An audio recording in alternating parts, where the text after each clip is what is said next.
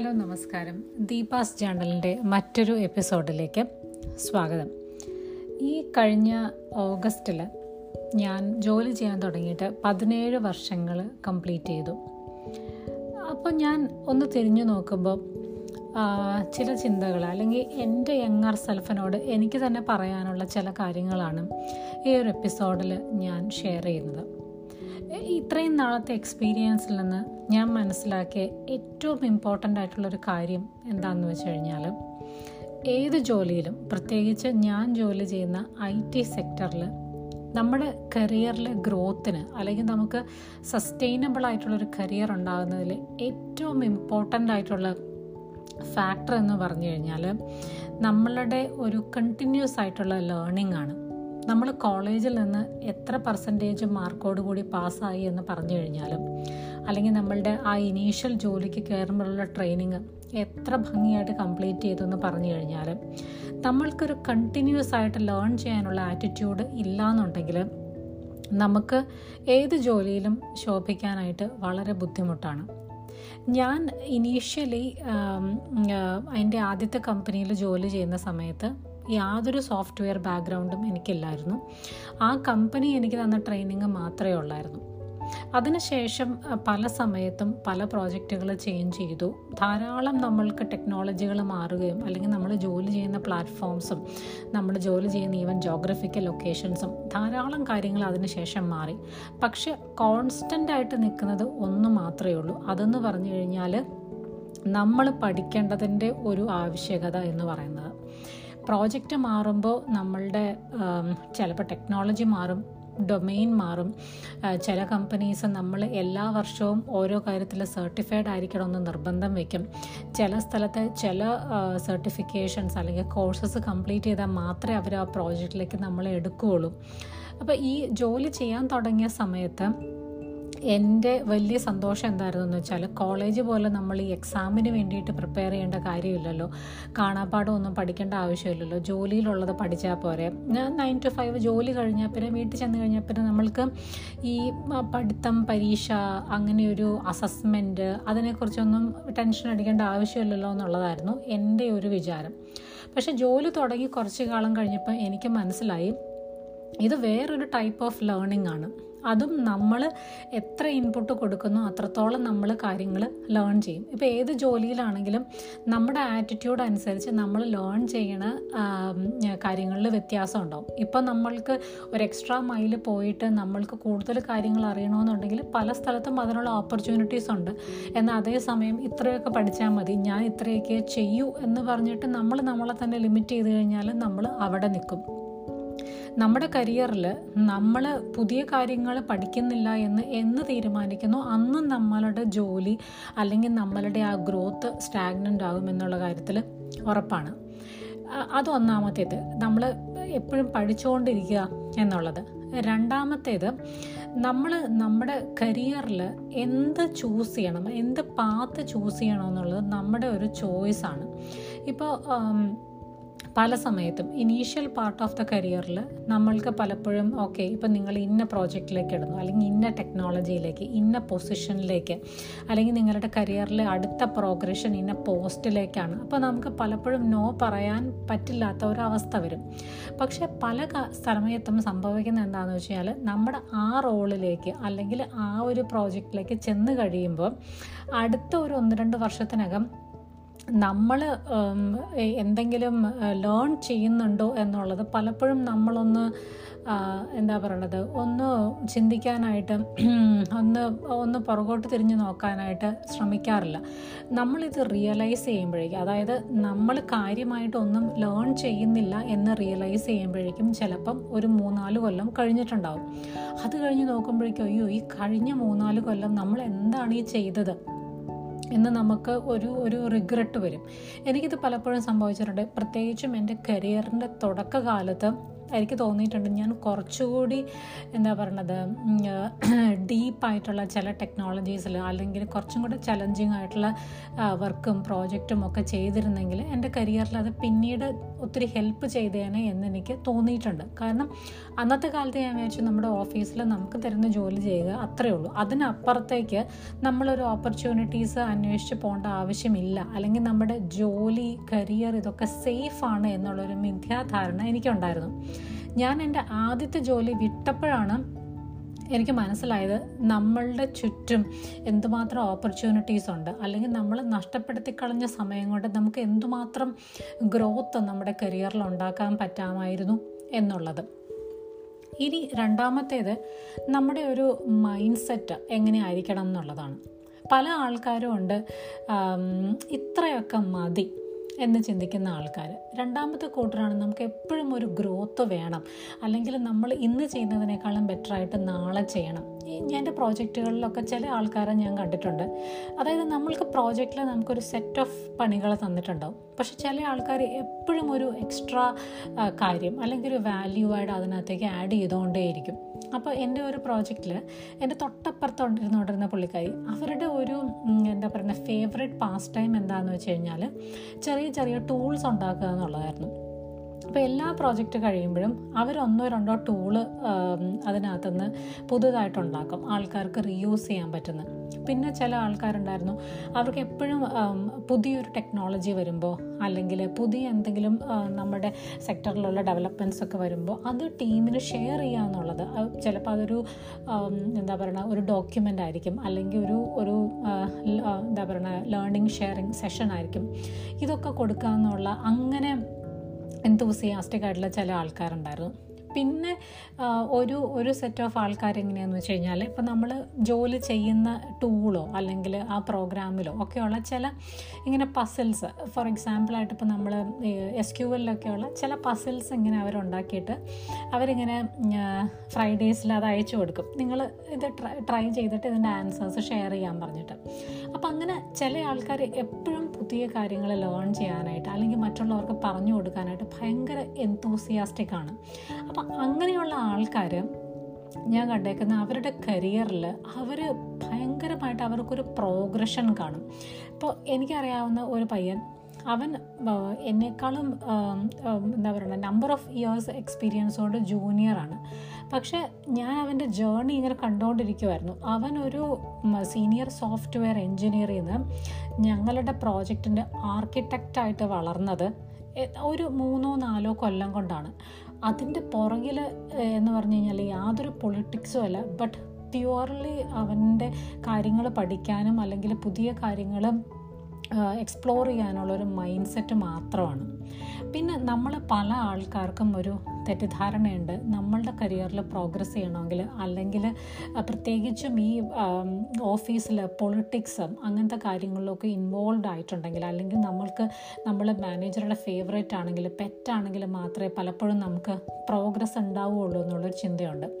പക്ഷേ എന്റെ personal experience നിന്ന് അതൊക്കെ ഒരു എന്താ പറയുക ടെമ്പററി ആയിട്ടുള്ള ഗ്രോത്താണ് നമ്മൾ നമ്മളിൽ തന്നെ നമ്മളുടെ കഴിവുകളിൽ നമ്മൾ ഇൻവെസ്റ്റ് ചെയ്തിട്ടുണ്ടെങ്കിൽ എല്ലാ ദിവസവും നമ്മൾ എന്താ പറയണത് ഒന്നിനൊന്ന് മെച്ചമായിട്ട് നമ്മൾ തന്നെ നമ്മൾ ഇവാലുവേറ്റ് ചെയ്യുമ്പോൾ നമ്മൾ പെർഫോം ചെയ്യുന്നുണ്ടെങ്കിൽ ഓവർ ദ ഇയേഴ്സ് ഇവഞ്ച്വലി നമ്മൾ നമ്മുടെ കരിയറിൽ നമ്മൾ പ്രോഗ്രസ് ചെയ്യുമെന്നുള്ള കാര്യത്തിൽ യാതൊരു സംശയമില്ല ചിലപ്പോൾ ഒരു പക്ഷേ നിങ്ങളുടെ ആ പ്രോജക്റ്റിൽ ചിലപ്പോൾ നിങ്ങൾക്ക് അതിനുള്ള മെച്ചം കിട്ടിയെന്ന് വരില്ല. മേ ബി ആ കമ്പനിയിൽ കിട്ടിയെന്ന് വരില്ല. പക്ഷേ നിങ്ങൾക്ക് ഒരു പക്ഷേ ജോലി ചേഞ്ച് ചെയ്യുന്നതിലോ അല്ലെങ്കിൽ ഈവൻ നിങ്ങൾക്ക് സ്വന്തമായിട്ട് എന്തെങ്കിലും തുടങ്ങുന്നതിലോ ഒക്കെ നമ്മൾ നമ്മളിൽ ഇൻവെസ്റ്റ് ചെയ്യുന്ന ആ ഒരു സമയവും എഫേർട്ടും കൊണ്ട് ഡെഫിനറ്റ്ലി നമുക്കൊരു ഗ്രോത്ത് ഉണ്ടാകും എന്നുള്ള കാര്യത്തിൽ യാതൊരു സംശയമില്ല പിന്നെ മൂന്നാമത്തെ ഒരു കാര്യം എന്താണെന്ന് വെച്ച് കഴിഞ്ഞാൽ നമ്മൾ ഇപ്പോൾ ഈവൻ നമ്മളുടെ കരിയറിലുള്ള ഒരു ഒരു പുതിയ കാര്യം എക്സ്പ്ലോർ ചെയ്യുമ്പോൾ മേ ബി നമ്മൾക്ക് ജോലി ചേഞ്ച് ചെയ്യേണ്ടതായിട്ട് വരും. ചിലപ്പോൾ നമ്മൾ ജോഗ്രഫി മാറേണ്ടതായിട്ട് വരും.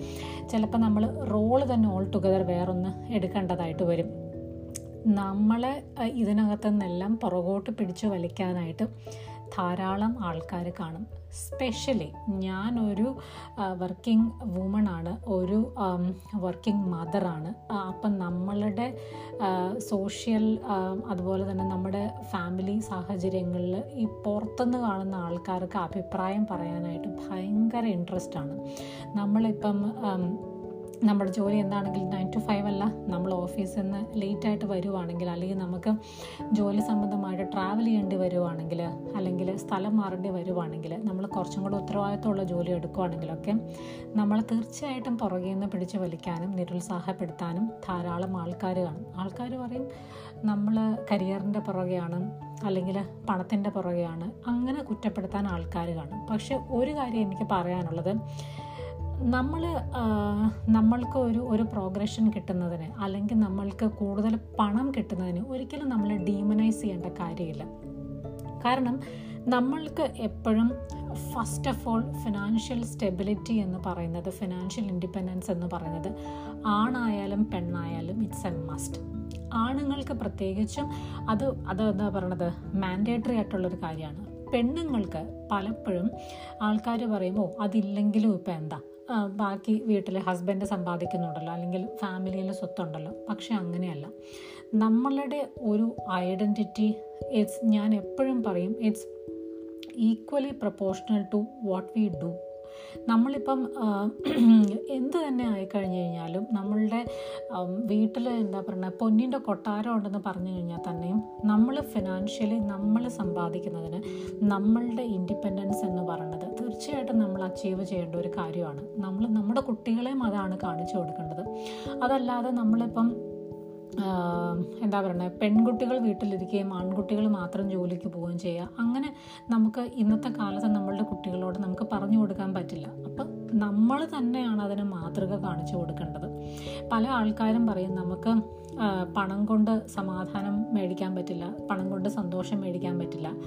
പക്ഷേ ഇത്രയും കാലത്ത് നമ്മളുടെ ഈ ഒരു എക്സ്പീരിയൻസിൽ നിന്ന് എനിക്ക് മനസ്സിലായിട്ടുള്ളത് സന്തോഷവും സമാധാനവും ഒന്നും മേടിക്കാൻ പറ്റില്ല. പക്ഷേ നിങ്ങൾക്ക് പലപ്പോഴും ഈ രണ്ട് കാര്യങ്ങളും എൻഷുർ ചെയ്യുന്ന ഒരു സമാധാനം നിങ്ങൾക്ക് പണമുണ്ടെങ്കിൽ അല്ലെങ്കിൽ നിങ്ങൾക്ക് ബാങ്കിൽ അത്യാവശ്യത്തിന് ബാലൻസ് ഉണ്ടെങ്കിൽ നിങ്ങൾക്ക് കിട്ടും.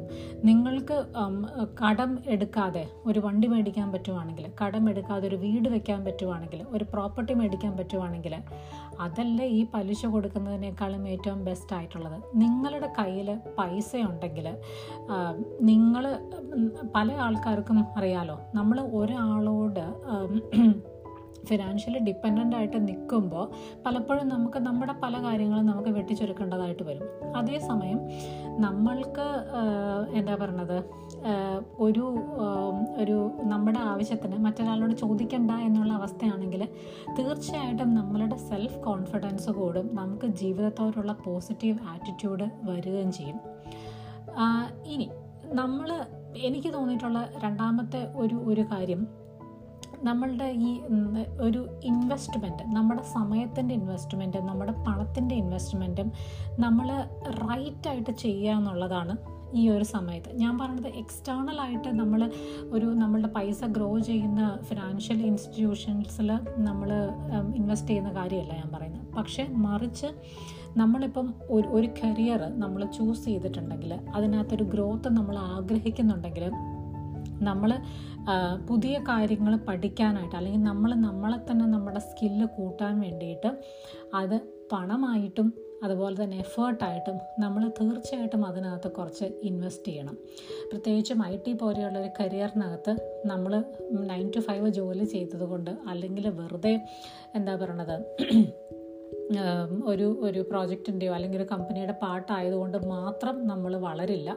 നമ്മൾ പഠിച്ചുകൊണ്ട് ഇരുന്നില്ല എന്നുണ്ടെങ്കിൽ നാളെ ഒരു സമയത്ത് ഈ കമ്പനി നമ്മളെ പിരിച്ചുവിട്ടില്ല പിരിച്ചു വിടുവാണെങ്കിൽ അല്ലെങ്കിൽ നമ്മളെ കൊണ്ട് ആവശ്യമില്ല എന്ന് നമുക്ക് തോന്നുന്ന സമയത്ത് നമുക്കതിന്റെ പടി ഇറങ്ങി പോരണമെന്നുണ്ടെങ്കിൽ നമ്മുടെ കയ്യിലുള്ള ഒരേ ഒരു ഇൻവെസ്റ്റ്മെന്റ് മൂലധനം എന്ന് പറയുന്നത് നമ്മുടെ സ്കില്ലാണ് ബാക്കി എന്തും പോവാം. നമ്മുടെ പൊസിഷൻ നമ്മുടെ റെപ്യൂട്ടേഷൻ നമ്മുടെ സാലറി ഇതൊക്കെ ഒരു ദിവസം ഇല്ലാതാകാം പക്ഷെ നമ്മൾ നമ്മൾ പഠിച്ചിട്ടുണ്ടെങ്കിൽ നമുക്കൊരു സ്കില്ലുണ്ടെങ്കിൽ നോളജ് ഉണ്ടെങ്കിൽ തീർച്ചയായിട്ടും അത് ട്രാൻസ്ഫറബിൾ ആയിട്ടുള്ളൊരു കാര്യമാണ്. ഇപ്പോൾ ഈ കമ്പനി അല്ലെങ്കിൽ വേറൊരു കമ്പനി ബി പിന്നെ നമ്മൾ പിന്നെ എപ്പോഴും പറയും നമ്മൾ എന്ന് പറയും നമ്മളൊരു ഇൻഡിവിജ്വൽ എന്ന് പറയുന്നത് നമ്മളുടെ ചുറ്റും നിൽക്കുന്ന അഞ്ച് ആൾക്കാരുടെ ഒരു ആവറേജ് ആണെന്ന് പറയും.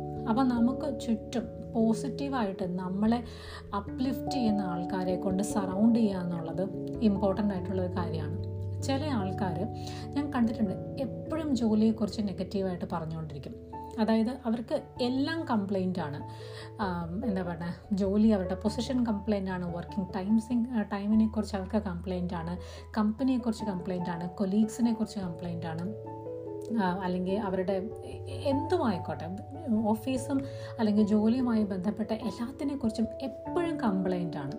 ചില സമയത്ത് ജെനുവിൻലി നമുക്ക് കംപ്ലൈന്റ് ചെയ്യേണ്ട സാഹചര്യം ഉണ്ടാകും പക്ഷെ ചില ആൾക്കാർ എന്തിനും ഏതിനും നെഗറ്റീവ് പറയുന്ന ആൾക്കാർ ഇങ്ങനെയുള്ള ആൾക്കാരുടെ കൂടെ നമ്മൾ നമ്മളെ തന്നെ സറൗണ്ട് ചെയ്യുവാണെങ്കിൽ ഓട്ടോമാറ്റിക്കലി നമ്മളും അങ്ങനെ തന്നെയാകും. പക്ഷേ അതേസമയം എല്ലാത്തിനെയും പോസിറ്റീവായിട്ട് കാണുന്ന ആൾക്കാർ. ഓക്കെ. പുതിയ ഒരു ഒരു ഒരു എന്താ പറയുക ഉത്തരവാദിത്തം കിട്ടി. അത് എനിക്ക് പഠിക്കാനും എനിക്ക് വളരാനും ഉള്ള ഒരു അവസരമായിട്ട് കണ്ട് അങ്ങനെ പോസിറ്റീവായിട്ട് കാണുന്ന ആൾക്കാരുടെ കൂടെ. അല്ലെങ്കിൽ എനിക്കൊരു ഫ്രണ്ട് ഉണ്ടായിരുന്നു. അവരെപ്പോഴും ഇങ്ങനെ എന്താ പറയുന്നത് ജോലിയുടെ കൂടെ തന്നെ എന്തെങ്കിലും ഒരു സൈഡ് ഹസിൽ അത് ചിലപ്പോൾ ബാക്കിയുള്ളവരെ പഠിപ്പിക്കുന്നതായിരിക്കാം. അല്ലെങ്കിൽ എന്താ പറയണത് ഒരു കരിയറിൽ ഗ്രോത്ത് ഉണ്ടാകുന്ന എന്തെങ്കിലും കാര്യങ്ങൾ എപ്പോഴും ഇങ്ങനെ ചെയ്തുകൊണ്ടിരിക്കും. അപ്പോൾ അവരുടെ കൂടെയൊക്കെ ഉള്ളൊരു കാലം എനിക്ക് ഭയങ്കര പോസിറ്റീവായിട്ടുള്ള മെമ്മറീസാണ് തരുന്നത്. എപ്പോഴും നമ്മളെയും ഇങ്ങനെ പ്രോത്സാഹിപ്പിച്ചുകൊണ്ടിരിക്കും. അതായത് നമ്മൾ വെറുതെ ഇങ്ങനെ എന്താ പറയുക സോഷ്യൽ മീഡിയയും ടി വിയും ഒക്കെ കണ്ട് നമ്മുടെ സമയം കളയുന്നതിന് പകരം എപ്പോഴും എന്തെങ്കിലും എന്താ പറയണത് നന്നാകാനുള്ള കാര്യങ്ങൾ കൂടുതൽ നമ്മളുടെ ജോലിയും ഒക്കെ നന്നാക്കാനുള്ള കാര്യങ്ങൾ ഇങ്ങനെ ഇങ്ങനെയുള്ള ആൾക്കാരെ കിട്ടാനായിട്ട് ഭയങ്കര പ്രയാസമാണ്. പക്ഷെ നമ്മൾ കോൺഷ്യസ് ആയിട്ട് അങ്ങനെയുള്ള ആൾക്കാരെ ചൂസ് ചെയ്ത് കഴിഞ്ഞാൽ അങ്ങോട്ടും ഇങ്ങോട്ടും എന്താ പറയുക പ്രോത്സാഹിപ്പിക്കുന്ന ആൾക്കാർ ഇപ്പം നമ്മൾ ഒരു ഇപ്പം എന്റെ ഓഫീസിലൊക്കെ ആണെങ്കിലും ഞാൻ അങ്ങനെ ഇപ്പോൾ ഒരു പുതിയ സർട്ടിഫിക്കേഷൻ ഒരാളുടെ അടുത്ത് ഞാൻ അവരുടെ അടുത്ത് പോയി ചോദിക്കും ഇതെങ്ങനെയാണ് എടുക്കുന്നത്? ഇതെങ്ങനെയാണ് പ്രിപ്പയർ ചെയ്യുന്നത്? അപ്പോൾ അങ്ങനെയുള്ള ചില എന്തോസിയാസ്റ്റിക് ആയിട്ടുള്ള ആൾക്കാർക്ക് അവർക്കും ഭയങ്കര സന്തോഷമാണ് നമ്മൾ ചോദിക്കുമ്പോൾ പല ആൾക്കാരും നമുക്കും ഗൈഡൻസ് തരും.